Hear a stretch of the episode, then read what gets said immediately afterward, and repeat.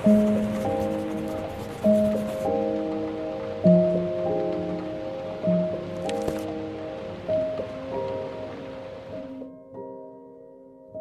priatelia, na každej svätej omši hovoríme, že ľutujeme svoje hriechy, ktoré sme spáchali myšlienkami, slovami, skutkami a zanedbávaním dobrého.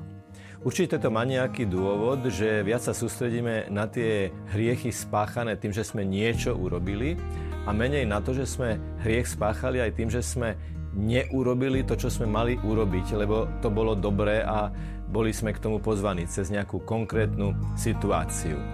Hovorí sa o tom, ako jeden človek stál pred posledným súdom, pred pánom Ježišom a hovoril mu: Pane, ja mám úplne čisté ruky. Ale odpoveď bola: máš čisté ruky nie preto, že si robil dobré čisté skutky, ale preto, že si nerobil žiadne dobré skutky.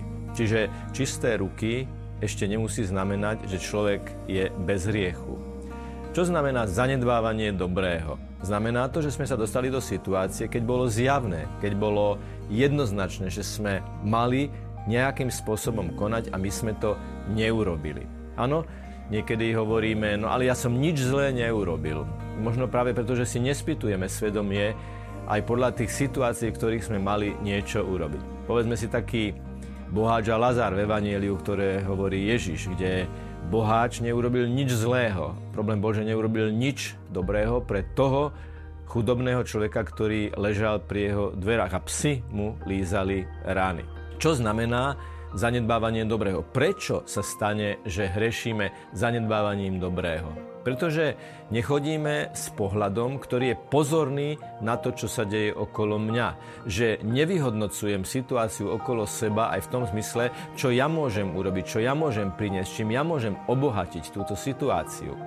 Predstavme si napríklad spoločnosť, kde sa ľudia rozprávajú a jeden z tých ľudí klame a hovorí nepravdu.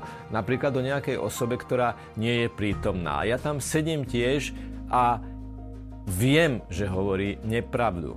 Keby som mlčal a nepovedal, to, čo hovoríš, nie je pravda, ten človek nie je takýto, ten človek takéto niečo neurobil, tak pácham hriech. Nepovedal som ani slovíčko, neurobil som absolútne nič, áno, to je pravda, ale práve tým som zhrešil, že som nepovedal slovo, ktoré bolo povinné, aby som urobil.